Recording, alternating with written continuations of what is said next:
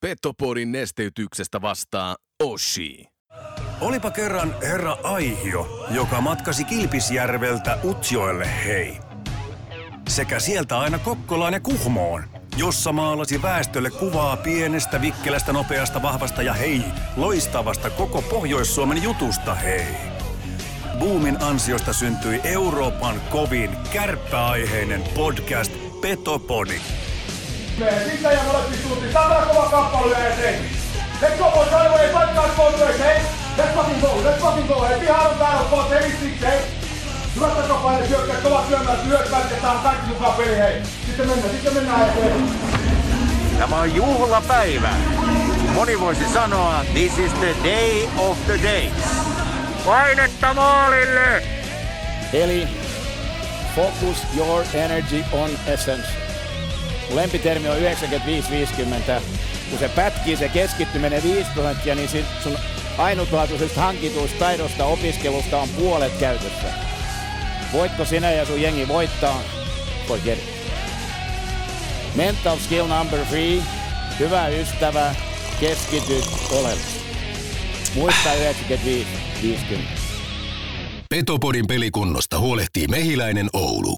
Oulun baarin studiossa Antti Meriläinen ja Joonas Hepola. Tervetuloa rakkaat ja rakkaat kuuntelemaan Petopodia. Studiossa on Antti Meriläinen, vastapäätä istuu Joonas Hepola. Tämä on perjantai ja tämä tarkoittaa sitä, että kyseessä on lähiruokatalo Röngän voimajakso. Muistakaa rakkaat ja ei niin rakkaat kuuntelijat marssia kauppaan ja ottaa sitä Röngän parempaa lihaa siihen ostoskoriin tai kärryyn tai vaikka syliin, koska onhan niitäkin ihmisiä, ketkä ei välttämättä aina kauppaan ota sitä ostoskoria tai kärryä, koska minä pärjään kyllä ja ei tarvi auttaa. En tiedä, onko tämmöinen henkilö myöskin Joonas Hepola, mutta hyvää huomenta. Huomenta, eikö tämä ole Black Friday, eli osta kaikki. Osta kaikki. Älkää ihmiset tuhlatko rahojanne kaikkeen turhaan paskaan, vaan tarkastelkaa, onko alennus oikeasti alennus. Siitä tulikin mieleen nopea kaupallinen tiedote valostore.fi osoitteessa on Black Friday menossa ja koodilla Petopodi 10.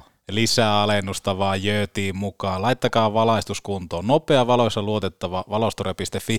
Ja täytyy muuten tähän valostoren tämmöiseen spontaaniin mainokseen sanoa. Tuo oli kyllä spontaani. Se oli spontaani. Täytyy sanoa, että kiitos kaikille kuuntelijoille myöskin siitä, että mitä tuolla netin syövereissä, sosiaalisessa mediassa on käyty. Edelliseen jaksoon viitaten keskustelua siitä, kun otettiin tapetille nämä päähän kohdistuneet iskut ja Joonas Kemppainen. Ai että mä tykkään, kun siellä on erilaisia mielipiteitä ja keskustelu käy kovana, koska se tarkoittaa, että ensinnäkin Petopodilla on merkitystä, mutta myöskin Kärpillä on merkitystä, joten kiitos siitä kaikille. Sytyn, tykkään ja nöyrä kumarrus. Referoi vähän, kun mähän siellä somessa. Sä et ole siellä somessa, mutta siis ylipäätään siellä oli vähän semmoista ajattelua siitä, että onpa ällöttävää jeesustelua tosta, että pelikielto on kärsitty ja mennään eteenpäin ja kaikkea muutakin. Etenkin tuolla vaikka X:n puolella, mitä itse seuraan paljon. Ja ylipäätään siitä, että kun tulee sitä, että no kyllähän kärppälasit on jätkiltä mennyt ja näin poispäin, että ei jaksa enää kuunnella. Mutta toivottavasti tänäänkin olette avanneet Spotifysta sitten kyseisen ohjelman ja teillä on kaikki oikeus kaikkeen. Ja nimenomaan, aina kun ollaan asioista eri mieltä tai ne herättää tunteita, niin sehän tarkoittaa sitä, että siitä alkaa mikä? No keskustelu. Mm-hmm. Ja keskustelu vie eteenpäin. Ei ole välttämättä olemassa oikeaa tai väärää. Harvemmin. Niin. Ja aina löytyy jonkun... Tai siis on monta oikeaa ja monta väärää vastausta. Niin.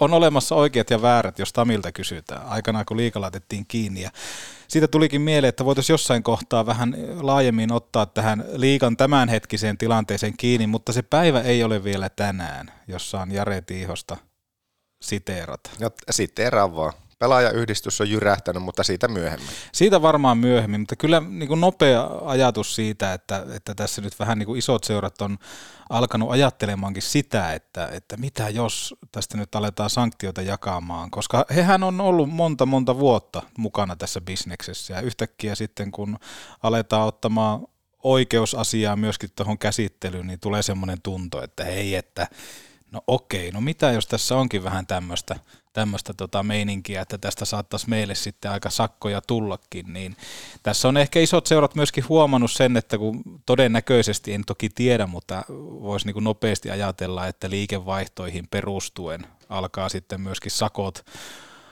koostumaa ja kaikki muut tämmöiset, niin se voi olla, että nyt on huomattu, kun kovalla kädellä myöskin uhitellaan, että eihän liigaseurat tässä ole mitenkään, jos mietitään vaikka, että liiga auki, niin eihän he ole sitä rummuttanut moneen vuoteen. Se on ollut heille täysin fine, ja nimenomaan, että saanut tätä kartelliakin jopa pyörittää siinä, niin nyt kun on niin sanotusti kovat kovaa vastaan, niin ollaan ehkä pikkusen ajauduttu siihen tilanteeseen, että Matti, mitä nyt Matti, että jos se tuleekin tänne se lasku ja viikaten mies, niin hei, ollaan sitä mieltä, että kirjoitetaan kirja, tämä pitää saada tämä sarja auki, mikä on toki hyvä, että jossain kohtaa siihen herätään, mutta se on jännä, että siihen herätään tässä kohtaa vasta. Ja on kiva kuulla myöskin, että pelaajayhdistyskin on olemassa, heistä ei kyllä paljon kuulu vuoden tai kauden aikanakaan, että pari tiettyä juttua saattaa tulla, mutta että kaipaisin, että pelaajayhdistyskin olisi semmoinen, joka johtaisi nimenomaan edestä, koska käsittääkseni he ovat myöskin pelaajien asialla. No mutta parempi myöhään kuin ei kyllä, koskaan. Kyllä, mutta tulee vähän semmoinen fiilis ehkä alkuun, että nyt ollaan ehkä huomattu sitä, että nyt alkaa vähän niin kuin kello kilahtaa. Miksi tuijotat kahvikuppia? Niin? No, mä yritän katsoa, että mitä sinä oikein lukee. Mulla on vissiin sama kohta kuin sulla, kun sä kirjoittelit, että pitäisi hommata lasit, vai joko sä oot ne lasit hommannut? Joo, tilasin lasit ja tulee tuossa pari viikon päästä. Kärppänä kahvilla. Häh? Mikä homma tuo? Kävin tekemässä itse mukiin. Semmoinen, en muista nyt tähänkään hätään. Tämä ei ole kaupallinen, koska en muista sitä nimeä, mutta siis keramiikka kurssilla kävi. Oho, on hieno. On. Ja vielä kahvilla. Ja kääveellä, joo. Mutta Kärpät Ässät, eilen legendaarinen klassikkoottelu, olit paikan päällä. Joo, lähdin paikan päälle vilkaisemaan, että miltä se oikein näyttää, ja sehän näytti. No, miltä se näytti?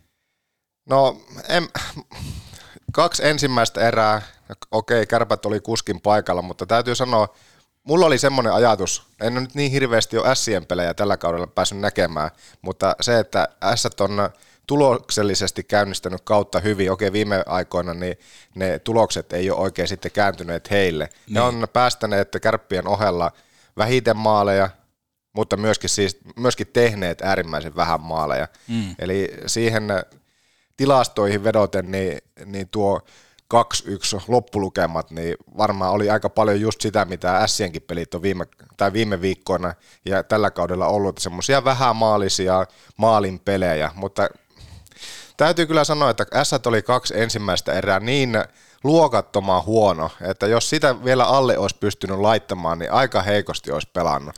Kärpät oli kaksi ensimmäistä erää, okei, kuskin paikalla, teki ainoastaan sen yhden maalin, mutta ei siinä semmoista sytykettä kyllä ollut myöskään siihen ensimmäiseen kahteen erään, että jos lehdistötilaisuudessa pelin jälkeen, niin oltiin tyytyväisiä siihen, että minkälaista oli kaksi ensimmäistä erää, niin en mä tiedä, oliko se noin 3,500 yleisö, niin oliko se kuinka tyytyväinen siellä hallilla näkemäänsä? Varsinkaan sitten, kun mennään vielä siihen kolmanteen erään, että kun Kärpät meni oikeastaan suostui siihen osaltaan niin kuin Ässien luomaan rytmiin, niin sen jälkeen kun Ässät vähän laittoi kaasua kolmanteen erään ja tyyli alkoi vasta pelaamaan ja vähän löysi sitä omaa peliään, niin Kärpät oli äärimmäisen aneeminen ja mun mielestä se loppupeleissä se tasoitusmaali oli ihan niin kuin oikeutettu, että Ässät sen teki, koska ei Kärpät oikeastaan paljon enempää ansainnutkaan, vaikka ne kaksi ensimmäistä erää, niin he oli se isäntä kuitenkin siellä kaukalossa. Kärpät oli jo 40 minuuttia kyllä pelin päällä, mutta toi on hyvä, että ei siinä ollut mitään semmoista, että se olisi vaan niin kuin paistanut suoraan silmiin, että millä se Kärpät olisi sen kilpailueron siinä kahden erään aikana luoneet, muuta kuin aloitusympyrässä. Kärpäthän oli tosi vahva koko ton pelin nimenomaan keskiympyrässä, että mä merkkasin ylöskin, että Hyry ensimmäisessä erässä 6 aloitusta, 83,3 oli niin kuin varmuus siihen, että hän kaapi niitä kotiin. Ja sitten jos mietitään koko ottelun aloituspinnoja, niin 73,68 oli Kärppien aloitusprosentti. Eli nimenomaan jonkunnäköinen ero luotiin aloitusympyrässä, mutta sitten taas tämmöisiin pelillisiin juttuihin, niin edelleen oli semmoisia niinku rytmityksiä, alueelle menemiset, jonkunnäköiset syöttöpelaamiset. Esimerkiksi vaikka ylivoimassa ekassa erässä. Ässäthän oli aika hyvin tehnyt kotiläksyjä mun silmään ainakin Kärppien ylivoimasta, että siinä nyt ei Kärpät päässyt ruokkimaan nimenomaan sitä poikittaissyöttöä, joka pelattiin hyvin, mutta se mikä Turuselle tuli, niin siinähän se kiekko pikkusen pomppi Turuselle, mutta se on jännä nimenomaan, että kuinka tämmöiset kuumat pelaajat, hyvät pelaajat, pelin ytimessä pelaavat pelaajat, heille se aina se kiekko pomppii. Ja se oli niin kuin maailmanluokan maali Turuselta. Ja koko peli, niin Teemu Turunen oli semmoinen hahmo, keneen kyllä pystyi luottamaan. Hän pelasi äärettömän hyvän pelin, mutta sitten jos me mietitään taas puolustuspäästä, Ode Olkkonen, hän sai nyt isosti vastuuta, taklas Roope Talajan tuonne kärppäaitioon. En tiedä, onko sattumaa, että nimenomaan siinä pelissä, mistä myöskin Petopodi jakaa voimasarvia, niin nähdään tommoset, että toi taisi olla mun silmään kyllä Ode Olkkosen kärppäuran paras peli, etenkin kotiraksilassa.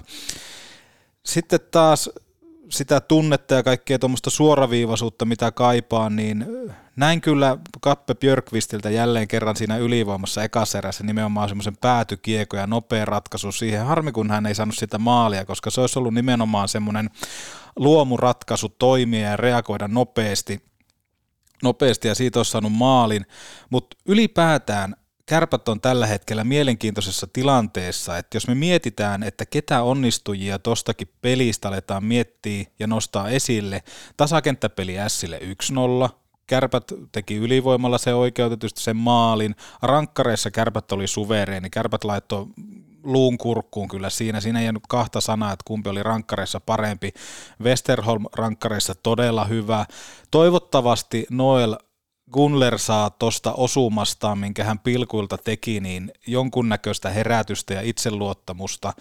Mutta sitten taas, jos mietitään Westerholm, hyvä maalilla jälleen kerran, Teemu Turunen. Et jotenkin tuntuu siltä, että Oulun Kärpät on tällä hetkellä semmoisessa tilanteessa, jolloin he kaatuu tai nousee, eli elää tai kuolee sillä, millä pelipäällä Teemu Turunen on, tai millä pelipäällä Kärppien maalivahtiosasto on.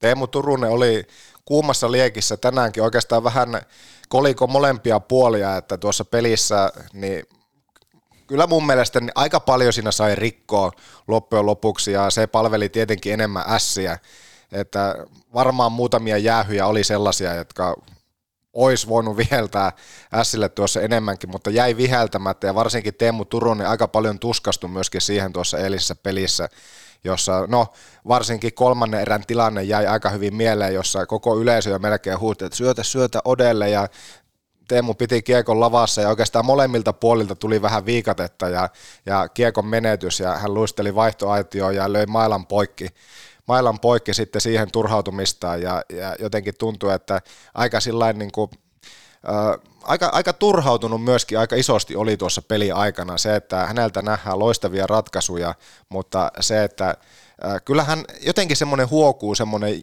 jonkinlainen turhautuminen, mä en tiedä mihin kaikkeen, minkä kaiken suhteen, osittain varmasti eilissäkin pelissä tuomarilinjaan, mutta en mä tiedä, jotakin semmoista turhautumista siitä aisti.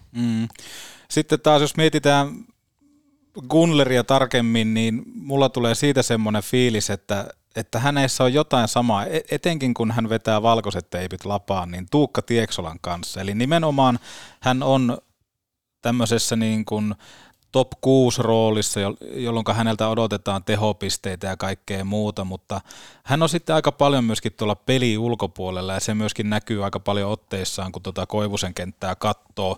Sitten mitä itse seurasin tosi tarkasti oli myöskin Bunnaman. Hänellä oli aika paljon myöskin turhautumista. Omaan päähän hän on aika pyyteetön, mutta nimenomaan tuonne hyökkäyssuuntaan niin ei kyllä minkäänlaisia apuja.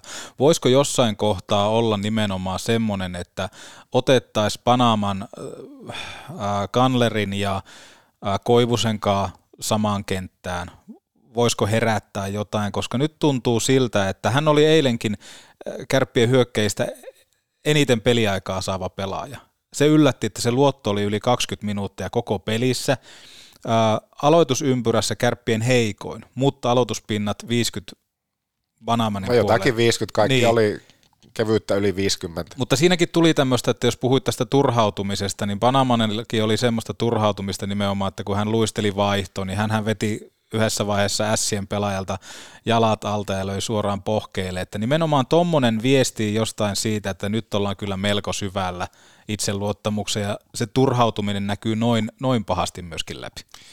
Vielä siihen Ässien pelaamiseen me siinä katsomossa vähän laskeskeltiin kahden ensimmäisen erän aikana esimerkiksi nyt sitten Ässien tuosta syöttöpelaamisesta, niin se, että kahta maksimissaan tai ei edes kolmea syöttöä omista lähdöissä, niin ei kovin montaa kertaa Ässät saanut kahta syöttöä perille omille.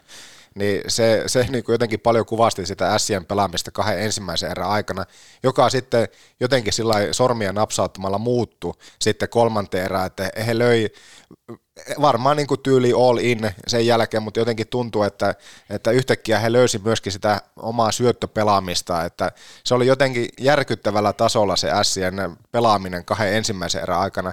He ei kahta syöttöä enempää saanut omille, ei varmaan 5 kertaa enempää kahden erään aikana. Ja tässä onkin se mielenkiintoinen juttu, että minkä takia he ei saanut syöttöjä lapaan, Ässät ei saanut syöttöjä lapaan, oli nimenomaan se, että kun Kärpäthän pelasi todella hyvää puolustuspelaamista, ja tämä peli sopii Kärpille todella hyvin, että toinen joukkue, joka vastaa samalla luisteluvoimalla Kärppiin, koska Kärpäthän ei tällä hetkellä ole mikään nopea, joka tekee eroa luistelulla, niin sitten kun Ässät joutui pelaamaan kaksi erää aika semmoista passiivista ja kaikkea muuta, niin sehän on, kun kutsuisi lateenkärppiä syömään, jossa Kärpät on tosi hyvä, eli pitämään tiiviillä viisikolla Ässien tekopaikat minimissä, jolloin he varmasti myöskin aiheuttaa hankaluuksia siihen, koska Kärpät on hyvin merkattu myöskin tuonne omaan puolustussuuntaan lähdettäessä, niin se varmasti rikkoo sitä syöttöjen laatuja ja kaikkea muutakin, mutta auta armias, kun Ässät laittoi jalkaa kaasulle siinä kolmannessa erässä ekan kympiaikana.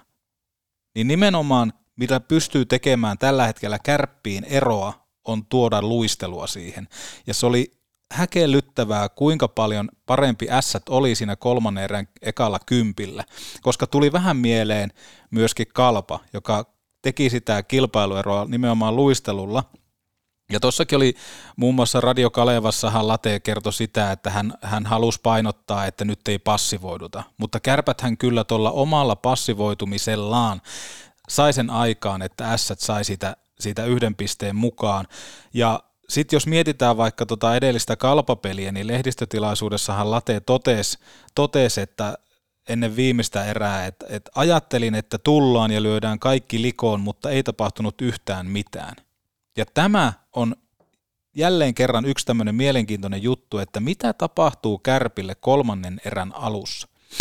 Koska Kärpät on kuitenkin tuolla puolustustyöllä ja kaikella muulla todella hyvä pitämään johtoasemaa, mutta sitten kun sieltä katoaa tuommoinen työmoraali, niin vastustaja pääsee koko ajan myllyttämään Kärppialueelle ja todellakin oikeutetusti sai myöskin sen tasoituksen siihen, ja siinähän oli itse asiassa ihan hauska toi tämmöinen niin kuin tarinankerronnallinen juttu, että kun Joensuuhan huusi sieltä katsomosta sen, että on täällä jumalauta hiljasta. Mulla meni se ohi. Oli onneksi joku bongannut sen tuonne sosiaaliseen mediaan ja sitten katsomosta tuli, että on Jesse hiljaa, että sä oot ihan paska. Mutta nimenomaan se Joensuun maali, joka tekee varmaan hyvää, koska tiedetään se, että vaikka minkälaiset kemiat heillä on vaikka Marjamäen kanssa, niin nimenomaan tuommoinen työmiehen maali, hän paineistaa kiekon, voittaa kamppailu ja sitten semmoinen työmiehen maali nimenomaan sillä tavalla, että kääntyy. En tiedä, mitä hän hakee siinä, mutta semmoinen todella hidas jäänuoliainen sitten vielä Westerholmin längistä. Joensuumainen maali. Kyllä. Joo, ja Joensuu oli myöskin viime kaudella, just sitä katsomossa kanssa mietittiin, että Joensuu oli myöskin viime kaudella siinä kamppailussa Oulussa hyvä. Ja eikö silloinkin muuten ässättänyt viime kaudellakin Kärpät Oulussa voittaa? Taisi olla. Nyt en kyllä tältä istumalta muista. Mutta... No, joka tapauksessa just tämmöinen aika samantyyppinen peli oli silloin. Kyllä täytyy sanoa, että Niklas Rubin tietenkin oli yksi semmoinen S-hahmo edellisessä pelissä se, että kyllä olisi halunnut, että Kärpät olisi päässyt vielä häntä enemmänkin testaamaan, mutta kyllä hän on varmasti kultaakin arvokkaampi tuolla S-joukkueessa jatkosopimuksen kanssa sinne tekijä. Siinä on kyllä, on kovan luokan veskari sillä lailla, että jotenkin tuntuu semmoinen, että äärimmäinen rauha on kaikessa hänen tekemisessään siellä ja hänkin niitä tärkeitä paikkoja sitten, tärkeimmissä paikoissa otti ne kopit, tai tärkeät kopit kahteen ensimmäiseen erään, että Kärpät ei päässyt sitä peliä sitten ryöpsäyttämään muuta kuin siihen yhden maalin kaulalla kolmanteen erään. Jotenkin tuntuu, että ei mitään pois siltä Turusen komealta ylivoimalaukaukselta, joka vei Kärpät johtoon, mutta jotenkin tuntuu, että vähän pieneksi ehkä siinä sitten pelasi itsensä. Olisi voinut tulla vastaan. Mutta niin, no, mutta se on, nämä on pahoja. Jotenkin tuntuu, että aika pienenä oli etukulmassa, mutta sehän oli ihan niin kuin millin tarkka laukaus sitten sinne yläpönttöön takakulmaan, että huikea laukaus, mutta ehkä niin kuin tyyliin senkin olisi voinut ottaa kiinni. Kyllä. Ja tuossa on itse asiassa hauska, kun TV-ruudun välityksellä seurasin tätä ottelua, niin nimenomaan noi Seemoren mikitykset, jotka on varmaan jostain syystä sinne Kärppien vaihtoaitioonkin laitettu. En tiedä, onko Ässien tai vierasjoukkojen vaihtoaition päällä jonkunnäköistä mikkiviritystä, mutta aika selvästi kuuluu kyllä läpi otteluun myöskin toi Lauri Marjamäen selostaminen, että aika paljon jakaa ohjeitaan ja kaikki kunniaa lateelle. Sehän on hänen tapaa vaan pysyä pelissä kiinni ja näin poispäin. Mutta välillä tuntuu siltä, että onkohan toi yksi semmoinen juttu, mikä tekee ehkä jossain kohtaa joukkueesta passiivisen. Yhden hyvän ohjeistuksen merkkasin ylös, minkä late antoi. Taisi olla jatkoajalla, kun hän ohjeisti Jullea menemään hakee päätykiekkoa. Mutta muuten siellä tulee aika paljon semmoista liiku, luistele paineista, ota oikeelta ja kaikkea muuta, että en tiedä, voiko siinä olla, että olisi mielenkiintoista kuulla jolta entiseltä pelaajalta, että kuinka paljon se vaikuttaa tuommoinen jatkuva ohjeistus, mutta nimenomaan kuten sanoin, kaikki kunnia, tämä on lateen tapa pysyä pelissä kiinni, enkä tuu sitä sanomaan, että olen nyt hiljaa, vaan jos hän pystyy tuolla tavalla pysymään itse paljon paremmin kiinni siinä, missä mennään kaikkeen muuta, niin hän saa kyllä tehdä mun puolesta, mutta se on välillä aika semmoinen, tulee jopa fiilis, että mitähän niin pelaajat ajattelee tuosta. Peli sisältä, niin nyt Kärpät pelasi pelkästään 6 pakilla. Ei tainnut Pieniniemelle tulla yhtä vaihtoa tuossa eilisessä pelissä. Ei tullut, ei ollut kertaakaan jäällä. Joo, ei tainnut olla. Mä tarkistan, mulla on koneet tuossa auki, niin... Ei ollut. Ei on olla, Minsa. Ei ollut jäällä kertaakaan, että Kärpät pelasi 6. Ei se nyt poikkeuksellista ole, mutta kyllä Kärpät aika paljon kuitenkin 7 pakkia on peleissä käyttänyt. Nyt ei eilen käyttänyt. Joo, mutta kyllä mielenkiintoinen, ja sitten kun puhutaan siitä, että huonollakin pelillä pitää tulla pisteitä, kertoo hyvästä joukkueesta, mutta tällä hetkellä on pikkusen huolissaan ehkä siitä, että tuossa ei ehkä löydetty sitä tapaa lopulta voittaa sitä peliä. Se oli 2 ensimmäistä erää, niin Kärpät oli parempi. Kyllä, Ässät oli osittain tietenkin, koska Kärpät, niin oli niin kuin altavastaaja siinä, mutta jotenkin tuntuu, että ei Ässät, niin varsinkin se ensimmäinen erä, niin todella niin kuin luokaton sisääntulo-ottelua, että tuntui sillä, että tyyliin mailat olisi ollut väärinpäin käsissä, että kiekko poltteli koko ajan, ei tosiaan edes, olipa se nyt sitten Kärppien tiivistä puolustuspelaamista tai mitä tahansa, mutta ei he edes omalla puolustusalueella saanut sitä 2 syöttöä omille, että aika vaikea on lähteä siinä kohtaa rakentamaan.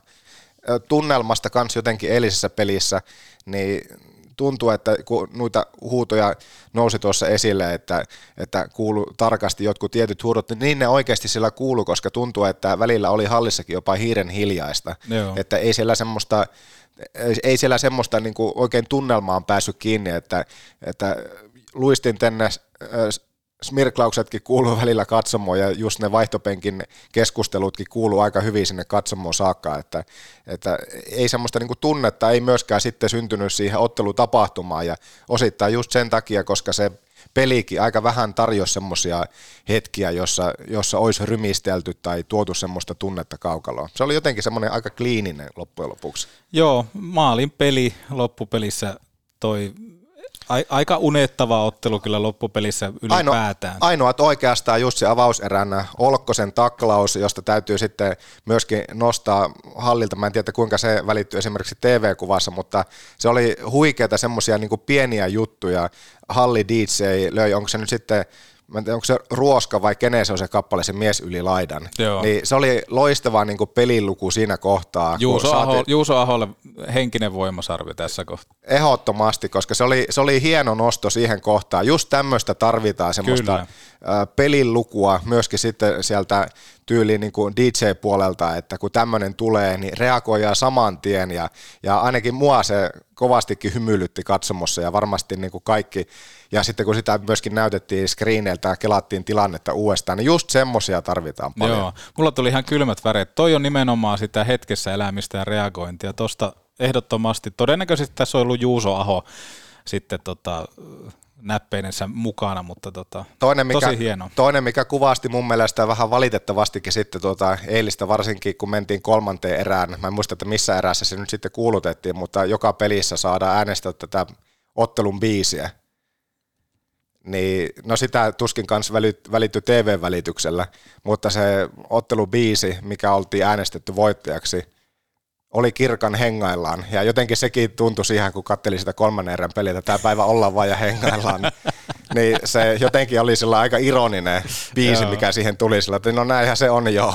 Mutta paljon jää parannettavaa ja mielenkiinnolla odotetaan, että mikä on Kärppien ilme sitten taas seuraavassa. Lauantainahan pelataan kotona, onko Sportti jälleen kerran? 15 kerran tällä kaudella. Onko muuten Ripaan viimeinen peli Oulussa? Niin, no en tiedä, en ole sitä kalenteria niin tarkkaan katsonut, mutta taitaa olla, että nyt sitten nousee tuon pelin myötä niin kautta aikojen valmentajatilaston 2, jos en nyt ihan väärin muista. Juuri näin. Tuottaja näyttää tällä hetkellä lasikopistaan silittäen kissaa samalla. Hän näyttää, että Mikko Myllykoskelle pitäisi soittaa Kärppien urheilujohdolle. Ne otetaan ihan pieni tauko ja sen jälkeen ääneen Mikko Myllykoski ja sen jälkeen sitten hei, voimasarvet. Onko näin? Näin on. Liekkimaski päähän, nahka takana kohti Raksilaa ja kuulokkeissa Petopodi.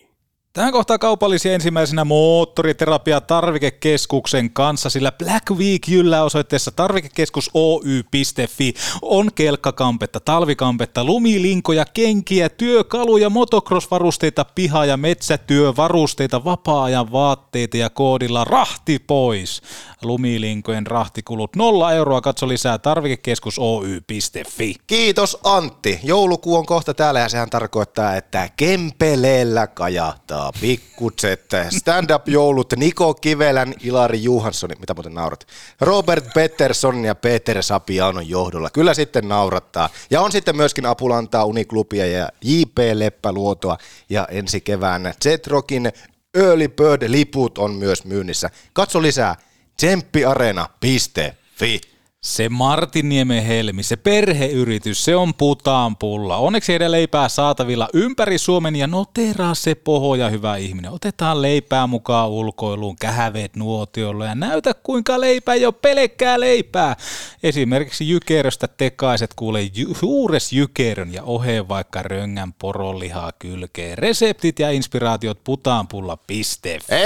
Hei, tuo nyt oli pohjanoteraus, se on putaanpulla.fi. Kempeleellä.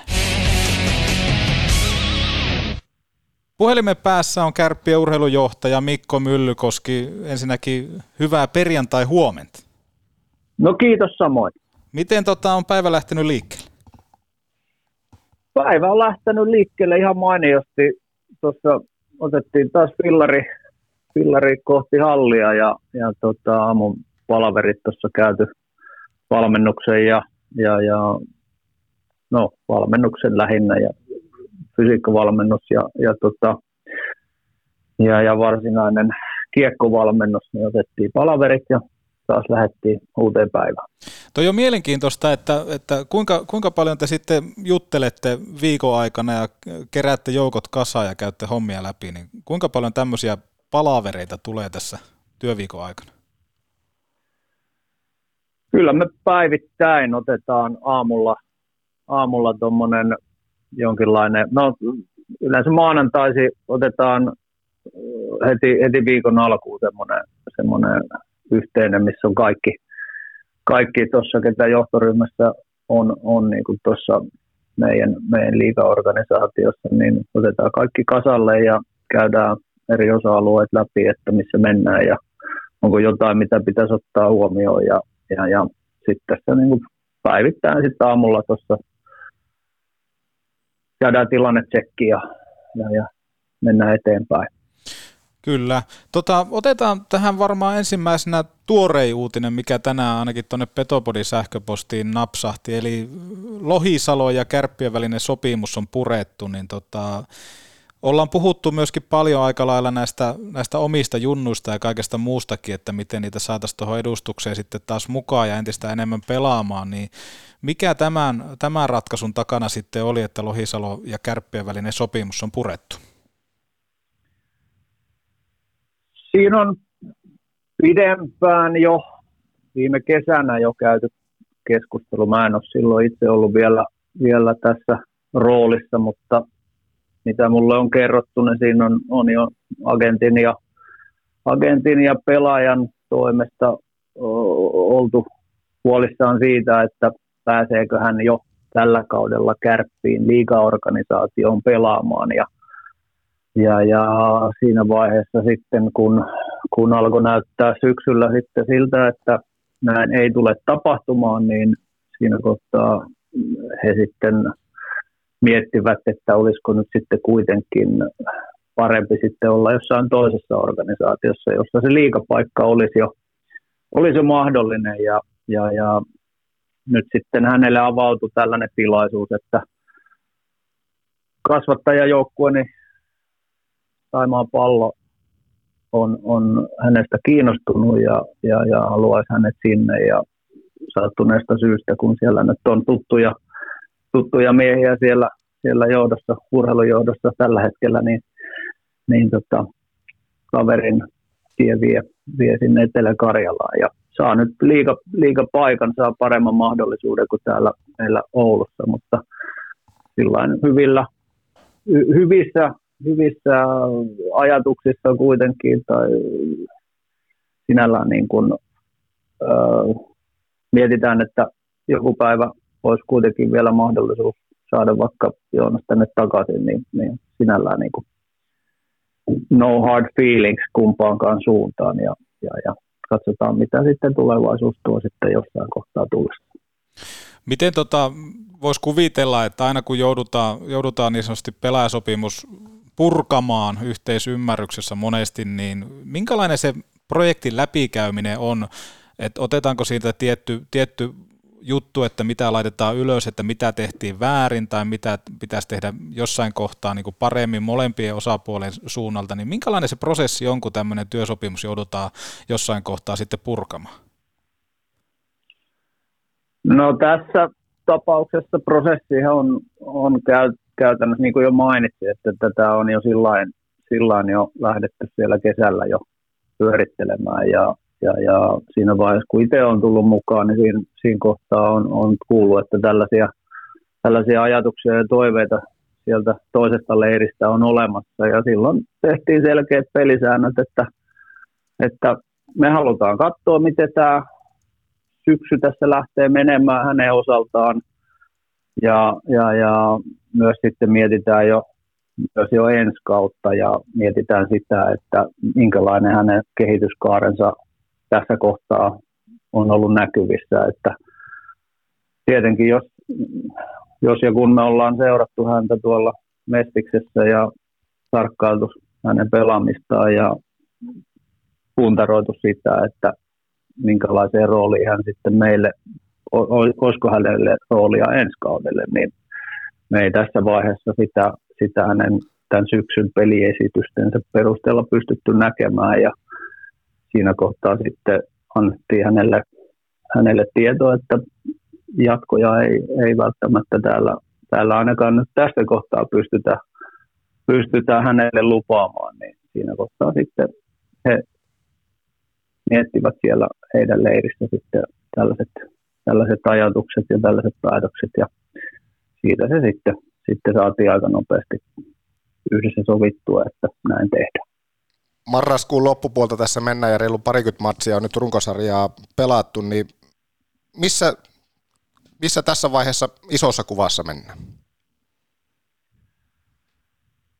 Niin, 3/3 kautta pelattu, ja vielä on tosiaan paljon on pelejä edessä, ja otteen myötä niin paljon on pisteitä jaossa, että toki kun katsotaan sarjataulukkoa tuossa, ollaan siellä 4 muistaakseni tällä hetkellä, niin eipä siinä sitten sinne mikä olisiko 13, niin puhutaan ihan jostain alle 10 pisteestä kuitenkin, että sinällään on todella tasainen sarja, todella paljon, jokainen peli on tärkeä ja jokainen piste on tärkeä ja senkin takia eilinen Ässät-peli ja se, että saatiin sieltä 2 pistettä mukaan, niin se oli ihan hyvä juttu, vaikka toki mielellään oltaisiin se 3 piste sieltä otettu ja mun mielestä oltaisiin kyllä ansaittu, mutta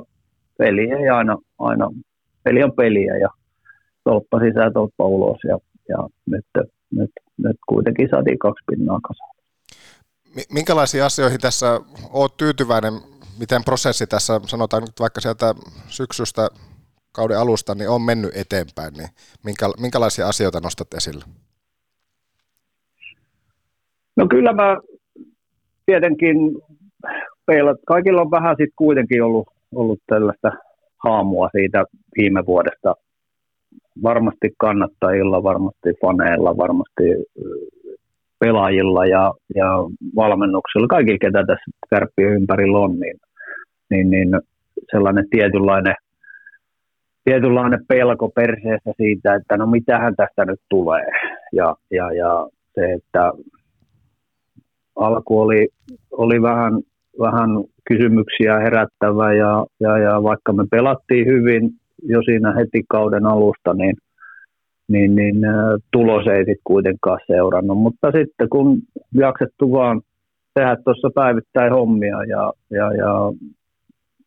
menty eteenpäin. Mun mielestä joukkue on sillä tiivis porukka, kaikki pelaajat siellä arvostaa toisiaan ja viihtyy toistensa seurassa ja tykkäävät tehdä tätä omaa keskenään, niin kyllä se sitten on tuossa näkynyt sitten tuossa tuloksessakin, että siellä ollaan pystytty sitten kääntämään tiukkoja pelejä voitoiksi ja saatu hyvää tulosta sitä kautta, että tietenkin haastehan on, että miten saadaan tämä homma jatkumaan ja sen eteen tehdään töitä joka päivä. Jos otetaan tähän kohtaan tuolta eiliseltä sellaisia aika paljon Twitteriä tai nykyistä X:ää, jossa siis pelaaja-agentti Jukka Tiilikainen oli postannut muun muassa näin, että SHL-kärkijoukkueen GM:n kanssa puhuimme, kun liigasta siirtyvillä usein menee kauan totuttautuessa pelin kovaan vaateeseen. Muun muassa nosti esille pelin nopeuden kiekolla sekä ilman reagoinnit, fyysisyys ja luistelu, tämmöinen vaatimustaso. Ja tässä varmaan Jukka on oikeassa, mutta jos käännetään tämä sitten taas toisinpäin Kärppiin ja ehkä tähän niin kuin liigaan, heitä ketä tulee tänne liigaan, niin mitä näille pelaajille tapahtuu, etenkin Oulussa, ja saa toki ottaa kantaa myöskin laajemmin, mutta jos mä nostan tähän muutamia yksilöitä, vaikka Conor Bunnaman, Noel Gunler, molempia yhdistää vahvat startit, ja Bunnaman toki oli harjoituspeleissä tämmöinen, joka antoi vähän uskoa siitä, että tästäkö tulee tämmöinen ykkösjuhta tuohon keskikaistalle, mutta sen jälkeen hyökkäyssuuntaan on aika paljon ryhti lässähtänyt, ja ollaan välillä melkoisenkin hukassa. Sitten taas kotimaisista pelaajista, joka tulee vaikka SHL:stä, on Koivisto, jolla on ollut ongelmia kiekollisessa suorituksessa, niin avaa meille tätä tilannetta urheilujohtajana ja etenkin sitten, kun sulla on vahvaa taustaa tuolta agenttihommista, että mitä tapahtuu pelaajille, kun otteet ei kohtaa sitä odotusarvoa. Nimenomaan ensimmäisen tutustumisen jälkeen aletaan näkemään semmoinen NS-todellinen taso, missä tällä hetkellä muutamien yksilöiden kanssa aika vahvasti mennään.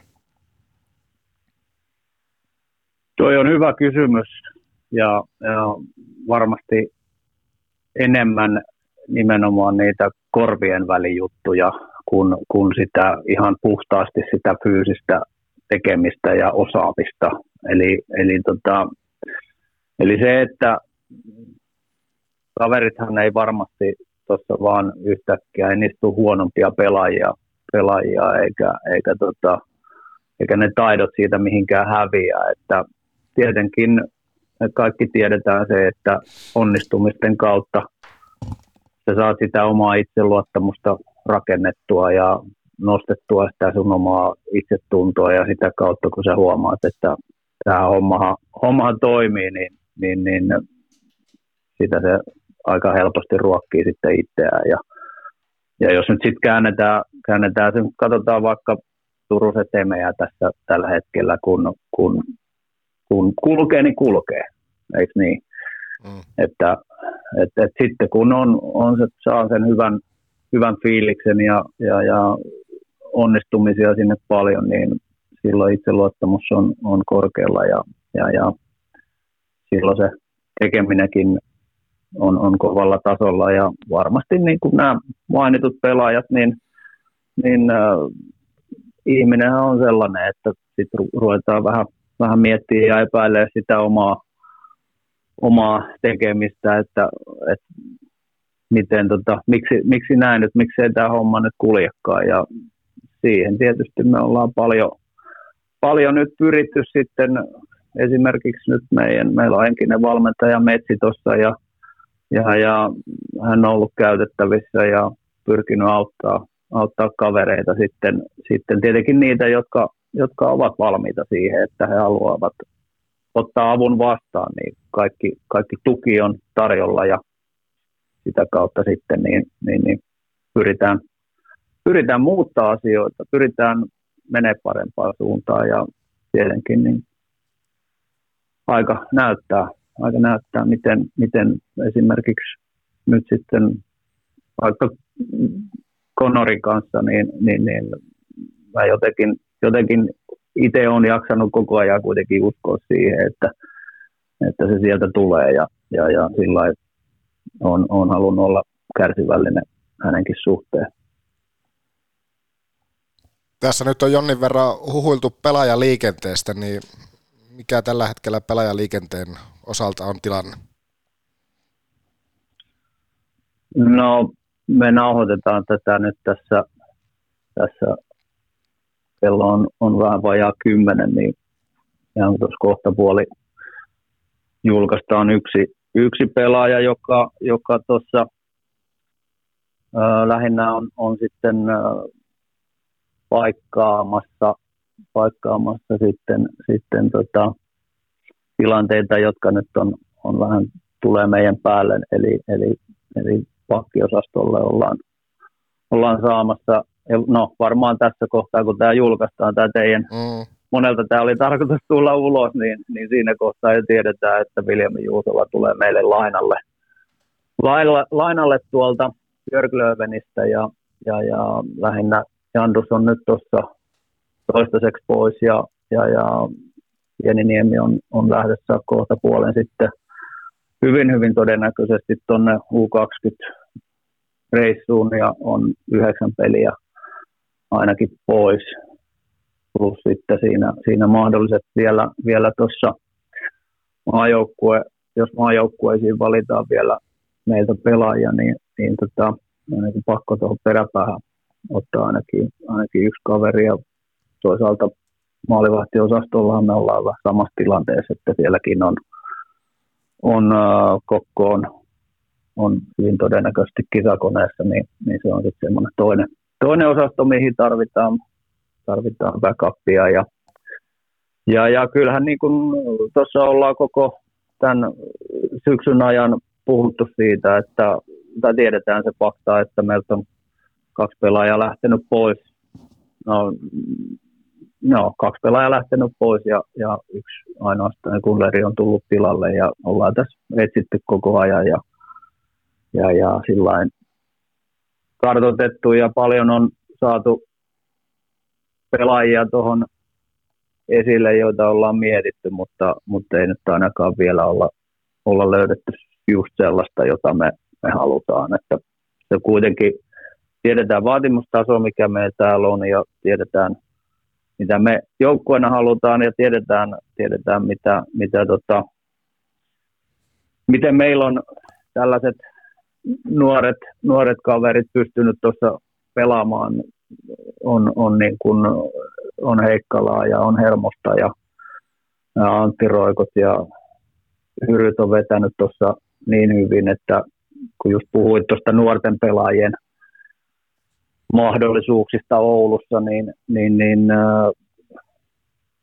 toisaalta se olisi ollut typerää ottaa tähän joku semmoinen ihan rivikanukki jostain ihan vaan siksi, että nyt vaan pitää saada nuo paikat täyteen. Että kyllä me mieluummin sitten ollaan oltu huolellisia siinä ja yritetty löytää sellainen kaveri tuohon, joka sitten olisi meille selkeästi sellainen, selkeästi vahvistus ja selkeästi löytää sitten sen paikan sieltä ihan kärjestä eikä jostain sieltä alaketjuista.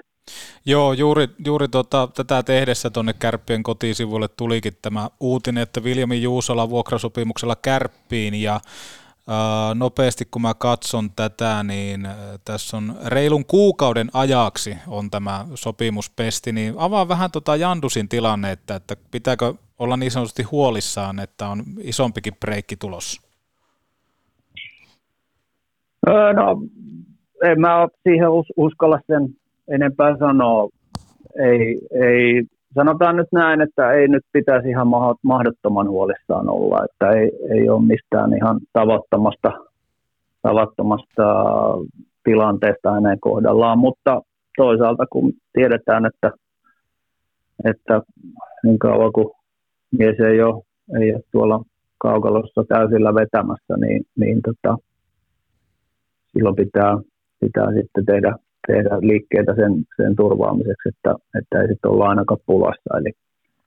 Eli tällainen on aika hyvä väyrysmäinen vastaus, poliitikkomainen vastaus tähän näin, että en niin kuin sanoin paljon, mutta en sanonut mitään.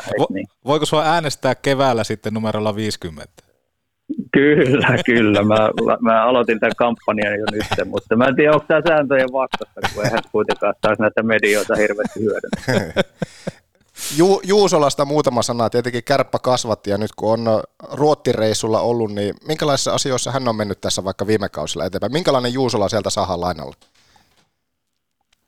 No me just tuossa Mäntymaan kanssa juteltiin. Havuhan kootsasi häntä silloin Kärppien aassa, kun hän lähti Ruotsiin ja ensimmäinen kommentti oli tuossa, kun näki kaverin, niin totesi vaan, että onpa kaveri niin kuin muuttunut fyysiseltä olemukseltaan pojasta mieheksi, että nyt on niin kuin saanut vähän lihaa luitten ympärille ja toki se, että siellä on nyt muutama kausi väännetty, se sanotaan näin, että ukkojen kanssa, ihan aikuisten ukkojen kanssa, se on kuitenkin Hockeyallsvenska, niin on ehkä kovempi sarja kuin mitä me täällä ymmärretäänkään. Niin ollut huippuorganisaatiossa siellä ihan kärkiryhmä Björklöven ja päivittäin tehnyt siellä hyvin hommia, että kyllä mä uskon että hän on sillain on valmis liigakiekkoilija ja uskon, että pystyy tuossa kyllä vetämään kyllä, että varmasti valmiimpia kamppailuissa kuin mitä silloin lähtiessään. Hän on kuitenkin kiekollisesti pätevä ja hyvä luistelija, että ei se, siitä ei ole ollut ikinä kiinni, mutta ehkä se kamppailupuoli on ollut se, varsinkin silloin nuorempana poikana niin haaste, mutta ei ole varmasti enää senkään kanssa niin ongelmia. Miten sitten, jos mietitään, tässä nyt on ollut tämmöistä niinku tuurauspelaajaa, Kokkokin on nostettu esille, että ehkä tuonne maalivahtiosastollakin jonkunnäköistä tuuraajaa johonkin väliin, mutta entä sitten, jos loppukautta ajatellaan, niin mille tontille Kärpät etsii vahvistusta? Keskikaista on varmaan yksi semmoinen, mutta onko muuta ja avaa vähän tätä? No hyökkäyspäähän, meillä on niinku ensisijaisesti hyökkäyspäähän, totta kai jos tuossa nyt niinku jotain isompia ongelmia sitten tulee peräpäähän loukkaantumisten muodossa tai muuten, niin sitten tietenkin pitää sitten laittaa vähän niin kuin prioriteetteja sitten uusiksi, mutta kyllä se niin kuin hyökkäyspää on ollut semmoinen, missä missä ollaan ehkä tietyissä peleissä niin oltu vähän vaikeuksissa, kun ei olla saatu sitten rakennettua ja saatu niin paljon maaleja aikaisesti, kun oltaisiin sitten toivottu tai vaadittu. Että kyllä se hyökkäyspää, on se sitten laituri tai sentteri. Senttereitä on vaan ihan pirun vähän tuolla liikenteessä. Ne on kaikille vanhemmille, ketä siellä nuoria lapsia vie tuonne kiekkoreeneihin, niin laittakaa kaikki senttereiksi.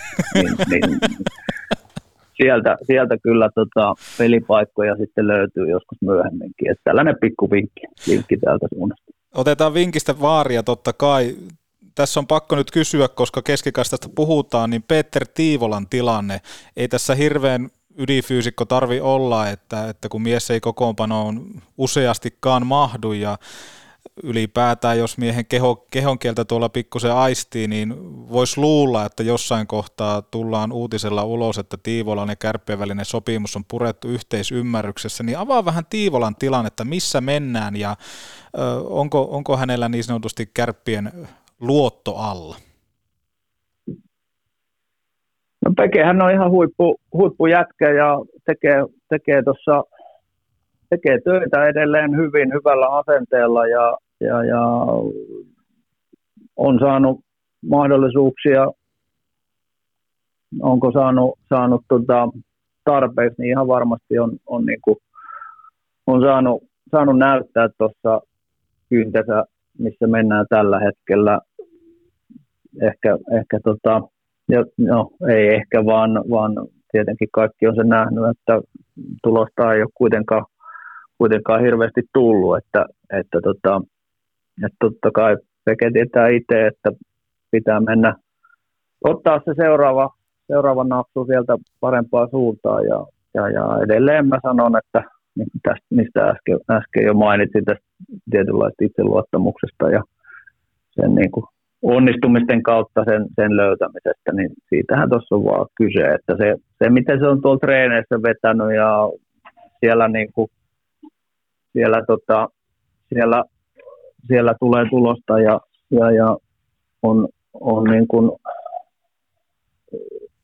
maaleja ja onnistumisia, niin kun ne vielä saadaan tonne siirrettyä tonne peliikin, niin sitten meillä on siinä ihan huippujätkä kyllä vielä loppukaudeksi, että ihan sama hänenkin kohdalla, että kyllä mä, niin kuin kovat toiveet ja kovat odotukset on sen suhteen, että homma tuosta vielä lähtee rullaamaan. No sentteri kaistalta pakko nostaa myös tähän esille Jesse Koskenkorva. Minkälaisena koet Jessen tilanteen? Hänellä niitä pelistarttejakaan ei kovin paljon tässä tämän kauden aikana ole tullut. No se on toki kaikki senkin on huomannut, että ei ole kokoonpanosta Koskenkorvan nimeä löytynyt ja tietenkin turhauttavaa pelaajan kannalta, mutta toistaiseksi nyt ollaan menty näin ja siellä varmaan myös niin kun tiedetään, että Jesse totta kai itse haluaisi pelata ja toki mekin halutaan, että hän pelaisi.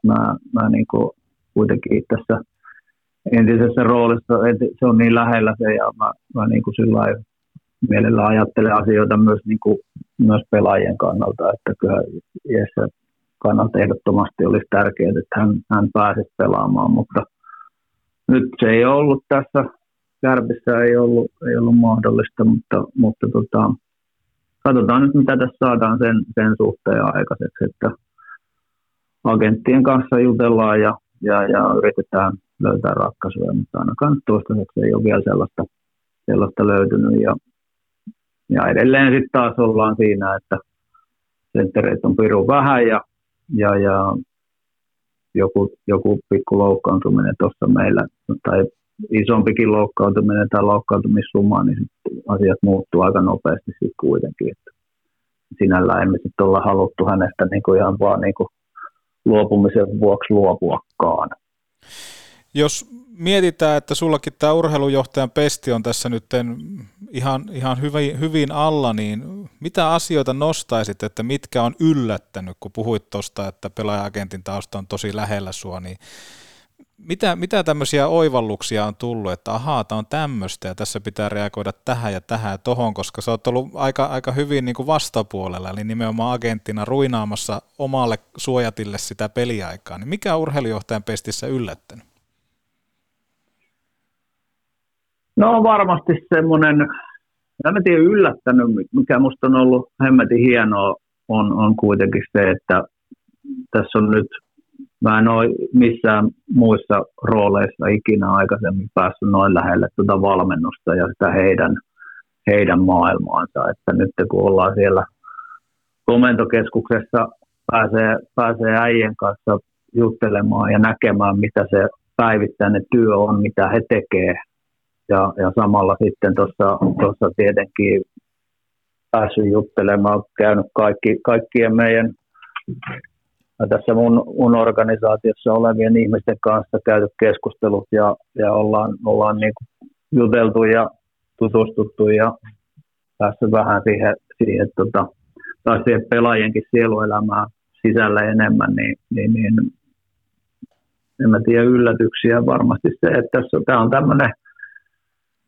on tämmöinen palapeli, mikä ei valmistu koskaan. Että tässä on ja muuttuvia ne palapelin palaset muuttuu koko ajan, että niitä ei vaan kerätä tuosta pöydältä ja yritetä laittaa oikeaan järjestykseen, vaan ne niin kuin välillä kun ne palaset tosiaan muuttaa muotoaan, niin sillä lailla äärettömän mielenkiintoista ja toki niin kuin pitkiä päiviä tässä on kyllä saanut tehdä, että eikä siinä mitään. Töitä mä tänne halusin tulla tekemään ja sitä mä oon saanut täällä tehdä, että sillä lailla on kyllä tosi onnellinen, että on tässä roolissa tällä hetkellä ja Oulussa on viihtynyt äärettömän hyvin, että ihmiset on ottanut hyvin vastaan ja sillä lailla tietenkin tuttuja ympyröitä ja tuttuja ihmisiä ja totta kai tuo nyt helpottaa, että me ei nyt olla tuossa sarjan viimeisenä tällä hetkellä, niin on se antanut happea. En tiedä, mikä se tilanne sitten olisi, jos me yrittäisiin tuolla ihan mudissa, mutta hyvin on viihtynyt ja tosi kiva ollut tehdä tätä työtä näiden ihmisten kanssa, ketä täällä on. Tässä kohtaa kiitetään urheilujohtaja Myllykoskea ajasta ja Petopodi hyppää pienen jinkun jälkeen jakamaan sitten voimasarvia, mutta kiitos Mikko Myllykoski. Kiitos teille ja palataan asiaan. Petopodi. Tavoitteena Ode Olkkosen kädet ja läpäisyvuokatin kuntotesteissä. Tähän kohtaa kaupallisia ensimmäisenä lopetetaan se oman brändin häpeäminen ja laitetaan sitä profiilituotetta komeammin esille. Olipa kyseessä urheiluseura tai yritys, niin ota osoitteeksi sanser.fi. Kerätään viisikot kasaan ja ammutaan itsemme porteesta sisään Oulun keilahalliin. Kärppäpelit, valioliikat, keilaukset, dartsaukset, biljardit ja pakopelit. Oulunkeilahalli.fi. Valostoressa on käynnissä Black Friday. Kaikki alennuksessa ja siihen lisäalennusta koodilla Petopodi 10 linkki haltuun jaksokuvauksesta. Valostore.fi. Kiitoksia vielä Mikko Myllykoskelle. Hyvä, tulihan se sieltä. Menipä kangen nellen. Alkaa näköjään jo perjantai ottaa pientä niskalenkkiä tossa, mutta Röngän voimasarvet, hei. Aina kova juttu. Aina. Muistakaa, kun menette sinne lähikauppaan tai isompaankin kauppaan, niin mitä pitää tehdä? No napata sitä rönkää sieltä. Ota se rönkä. Ota se rönkä. Anna sitä rönkää, saatana. Näin se vaan menee. Kokeilkaa Röngän porotuotteet. Tulette ja yllätytte. Mutta. Näin se on. Niin se menee. Mä koitan etsiä tätä samalla tätä. Nyt tuli kyllä tämmöinen Antti Mäkis hetki. Koita etsiä täältä siis rankingia. Että mikä meillä on voimasarvi. Tuolta Röngän voimasarvethan ne löytyy. Tämä muuten menee sillä tavalla, että täällä on Niklas Kokko paalupaikalla 23 voimasarvea. Toisena ja kolmantena jaetulla sijalla on Westerholm ja Teemu Turunen. Mut. Mites tällä kertaa? Haluatko herra Hepola aloittaa? Herra Hepola voi aloittaa Kärpät Ässät 2-1 voittolaukauskisan jälkeen, ja yksi voimasarvi lähtee tällä kertaa Halli DJ:lle. Onko ensimmäinen voimasarvi Halli DJ? On, koska täällä on B-katsomon tsemppari, ja kuka muuten sai diplomin nyt? Oli aika hieno. Olisi hieno, kun diplomi jaettaisiin muuten tuonne Petopodin sosiaaliseen mediaankin, niin saataisiin kaiken kansan nähtäville. Mä tykkään nimenomaan niistä reagoinneista, mitä tuossa tuli jo aikaisemmin jaksossa puhuttua ennen tuota Myli-haastattelua, niin se, että se reagointi siihen, kun nähtiin Ode Olkkosen komea taklaus Roope Talaja Kärppien vaihtoaitioon, niin heti reagoitiin sieltä Ruoskan mies yli laidan, kaivettiin ämyreihin, ja siellä myöskin screenillä herkuteltiin tätä taklausta, ja ehdottomasti siinä vaiheessa jo päätin, että tästä tulee ainakin yksi Röngän voimasarvi, ja se lähtee Halli DJ:lle. Hän ei toisaalta... Mä vielä lisään tähän sen, että kun oli siitä päivän pelistä tai pelin biisistä kysymys, niin se, että no hän ei sitä päättänyt, mutta se jotenkin sitten vielä hymyilyttää myös siinä vaiheessa, että kun kolmannessa erässä, niin tämä päivä ollaan vaan ja hengaillaan, niin siltä se tuntui sitten se kolmas erä. Mutta yksi voimasarvi Halli DJ:lle. Tämä on itse asiassa todella, todella hieno nosto, ja harmi kun ne itse Hallilla ollut, niin tätä en päässyt aistimaan, koska olisi ihan varmasti olisin antanut tästä. Miten se on? Onko se niin kuin livenä parasta paikan päällä? Se on näin, että kun sä kattelet vaan pelkästään sieltä TVstä, niin sulla jää näitä hienoja juttuja näkemättä ja kokematta. Ei sieltä TVstä ihan kaikkea pysty aistimaan. Onko sulla edes mediakorttia? Onhan mä siellä Hallillakin. Sä on kato vaan, että mä menen tällä sun naamarilla aina peliin, niin kaikki sanoo, että me helvettiin. Niin, me helvettiin. Joo, mutta siis totta kai, toi on hienoa ja pitää enemmän Hallille jossain kohtaa mennä. Ahmiksen yksi voimasarvi lähtee Kärppien kannattajaryhmälle. Mm-hmm.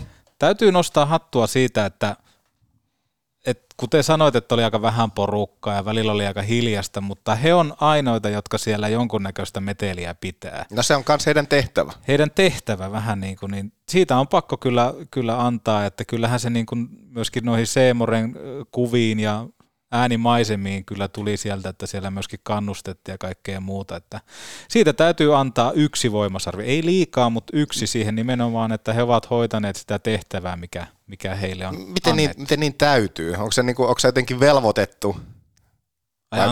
Antamaan voimasarvia. Niin, ylipäänsä miksi mun täytyy antaa se nyt tuonne Kärppien kannattajille? No jos me mietitään, että kuinka monta hyvää suorittajaa tuossa 40 minuutin kohdalla oli, niin se, että ei siellä kauhean paljon myöskään joukkueesta tullut semmoisia, että kenelle olisi ehkä voinut antaa sitä voimasarvea. Niin tässä tapauksessa Halli DJ ja nyt tähän kohtaan myöskin tuonne kannattajakulmaan kautta päätyy.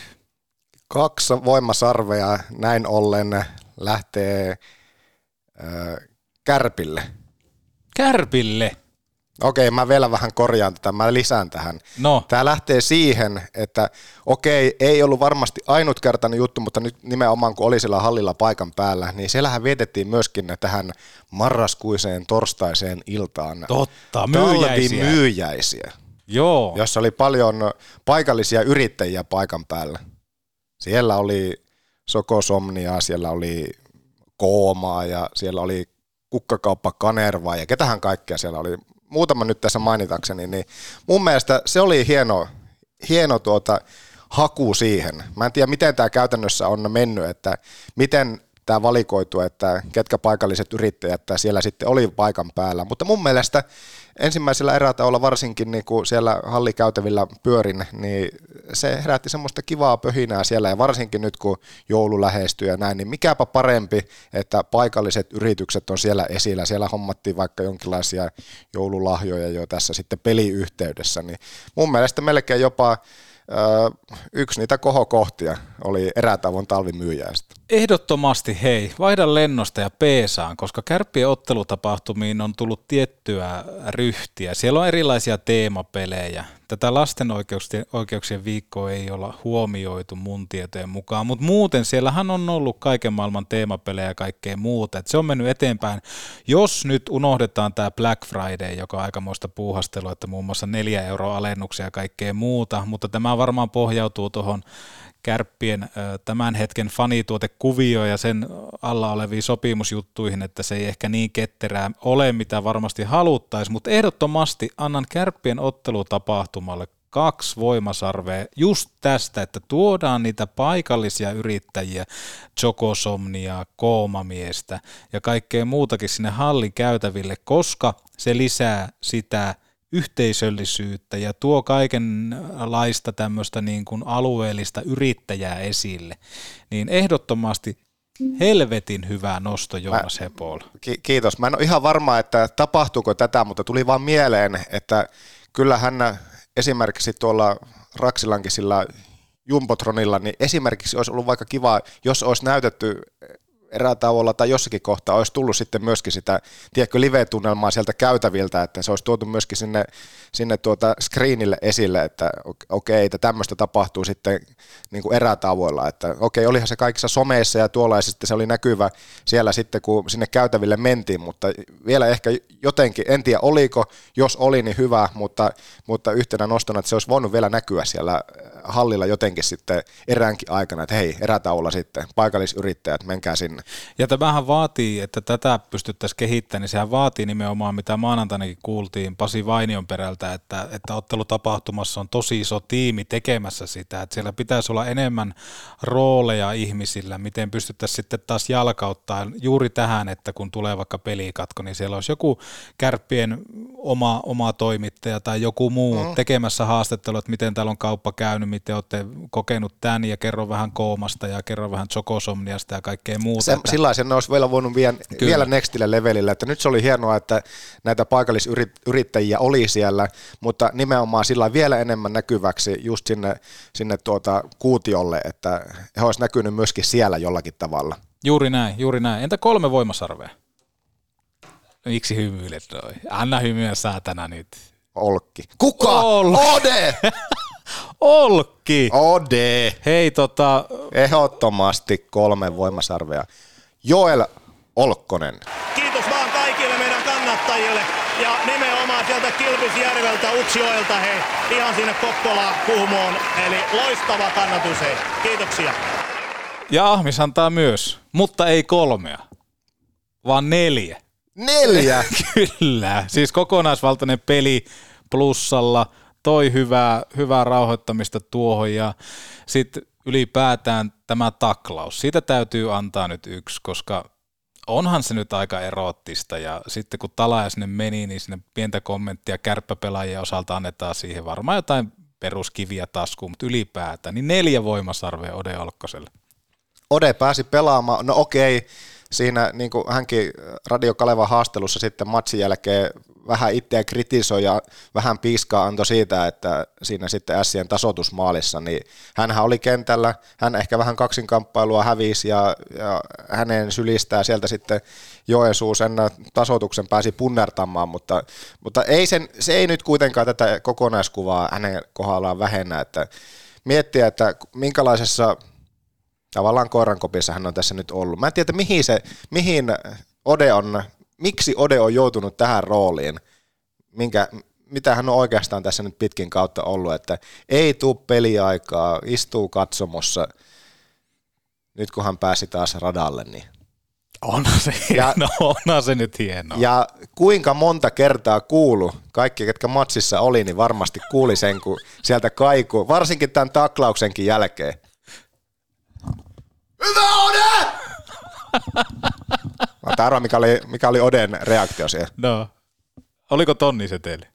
Hän ei varmaan edes, jos kuuli, niin hän pystyi kyllä ainakin peittelemään sen täysin, että täydellinen pokerface. Joo, mutta hän on niin ytimessä siinä. Eihän hän ollut edes kuullut tätä Mies yli laidan biisiä, joka oli tullut sitten, mitä moneen kertaan siellä näytettiin taklausta kuutiolta ja soi Mies yli laidan biisi. Tämäkin oli mennyt häneltä ohi. Se kertoo ehkä just siitä, huonosta kuulosta. se kertoo just siitä, että kuulolaite oli jäänyt kotiin, ei vaan, että hän on niin soneessa koko ajan, että hän ei keskity muuten kuin olennaiseen. Seuraava vaihto. Tiedätkö muuten, missä Ode Olkkonen on rukalla? No. Soneessa. Yeah. Oi, joo, oi. Kyllä alkaa niinku taas mennä siihen suuntaan, että on varmaan aika kiittää kaikkia. Mutta sellaista. Mutta ehdottomasti niin kyllä Ode ansaitsi varmasti voimasarvensa tästä ja toivotaan, että peliaika myöskin säilyy tuleviin kamppailuihin, koska jotenkin semmoista, ei mulla tuu semmoinen hätä, kun Ode on kentällä. Ja on se 6-2, on se perkeleen hieno, raitinkäin pelaaja 6-2 selässä. Ja oli myöskin vähän maalintekotonttia avautumassa sillä pelissä, että kyllä olisi ollut odotettu siinä yhdessä hetkessä, kun hän ui hienosti sinne alueelle sisälle, että hän vielä käy kiertämässä maalin ja sieltä sitten uittaa haaroista sisään, mutta semmoista ei tapahtunut, mutta peukut pystyy. Peukut on pystyssä Odelle. Juuri näin. Eli 7 voimasarvea. 7 voimasarvea, Odehan kiipeä aika 7/6. Aika monta steppiä tuossa, mutta tämmöisiä havaintoja tällä kertaa, ja mielenkiintoista on myöskin nähdä Viljami Juusola nytten tuossa kärppänipussa ja puolustuksessa, ja kiitos vielä Myllykoskelle ajasta, miten pääsi avaamaan nyt noita lainajuttuja ja kaikkea muutakin, että miten tuossa niinku homma etenee, ja mielenkiintoista on toi Kärppien keskikaista kyllä, että minkälainen lohi siihen ui. Ja kuten kuultiin, markkinat on aika köyhät nyt. Niinpä. Missä vaiheessa Bunnaman parantaa peliään myöskin hyökkäyssuuntaa? Sitähän tässä nyt erityisesti. Eikä nyt kuitenkaan voi sanoa, että hän ei kokonaisvaltaisesti tai niin kuin millään osa-alueella onnistuisi. Että se niin kuin hyökkäyspään tehot vielä huutaa ja odottelee itseään. 1+7 taitaa olla kaudella tähän mennessä. Siihen ei voi olla tyytyväinen. Oliko treeni kaudellakin kohta jo? Oli, hän teki, niin kuin, ainakin kun pelattiin Rokia vastaan, hän teki niin kuin 400+1. Tässähän Roki liigaa. Mutta joo, ehdottomasti. Tässä kohtaa otetaan lehdistötilaisuus ja todetaan vaan se, että magua hyllyy. Ja sitä kautta ei muuta kuin terveellistä elämää kohti. Se on pikkusen terveellisempää se makuun valmiskeittokin, mutta on sitäkin makuampaa. On se. Vähemmän suolaa, mutta siltikin parempaa. Ja muistetaan rytmittää päivää makun välipaloilla. Lisätiedot maku.fi. On täällä ressiä paikalla. Toimittajalla kamerat räpsyy. Joonas Hepola, minkälainen maku voimajaksosta jäi? Hyvä maku jäi ja tärkeää, että on pitkä. Ura. Pitkä ura, kyllä, juuri näin. Omastakin puolesta jotenkin saatiin hyvä jalka tähän ja oltiin hyvät ekat 40 minsaa, mutta sitten tapahtui jotain. En tiedä mitä tapahtui. Passivoiduttiin. Tässäkö on taso? Tässä. Voisin kuuntelijana varmaan miettiä. Niin, ei tässä muu auta kuin haetaan parempaa suoritusta. Joo. Lauantaina sportti ja maanantaina me palataan askiin. Hei, oliko siellä jo jotain? Pystykö heittää ja kertoa? No pitäisikö nyt kertoa, koska... No, kohta ei kukaan myöhästä enää kuuntele täällä asti tätä. No kerro vaan. Kähy Kähkönen. Kähy! Oika. 85. Hänen kanssaan puhutaan varmaan jotenkin paineen sietokyvystä ja... Oliko vähän henkisen valmennuksen osioista? Juttuja, kyllä. Ja puretaan varmaan viikonlopun peli alta pois ja Kaakololalta toimittajat Ana ja Jonte is back. Olisiko Juusolan haastattelu ainakin? Oi, sehän kuulostaa. No, pistetään poille viestiä, että lähtevät. Laitetaan viestiä. Ei ole heistä kuulunut pitkään aikaa. Ja mieti sitä tyyppiä, joka haluaa kuunnella tämän lopputunnarin. Ja me tässä höpötellään edelleen. It's a new now. No hän kuulee sen kohta tämän lopun. Hei! Se bra. La mer. Champion du monde. Albertville, 7 février. Ça veut dire... Il y a un tournoi olympique pour préparer pour Prague. Et puis, je suis là, j'ai perdu contre la France. Et puis, Limoges. Comme ça, je suis à Fazel. On a signé le contrat. J'ai regardé 4 matchs de préparation. Tenez, qu'est-ce que c'est? Oh oui, tournoi Albertville, c'est préparation pour Prague. Après, c'est quoi? Oubliez tout de suite.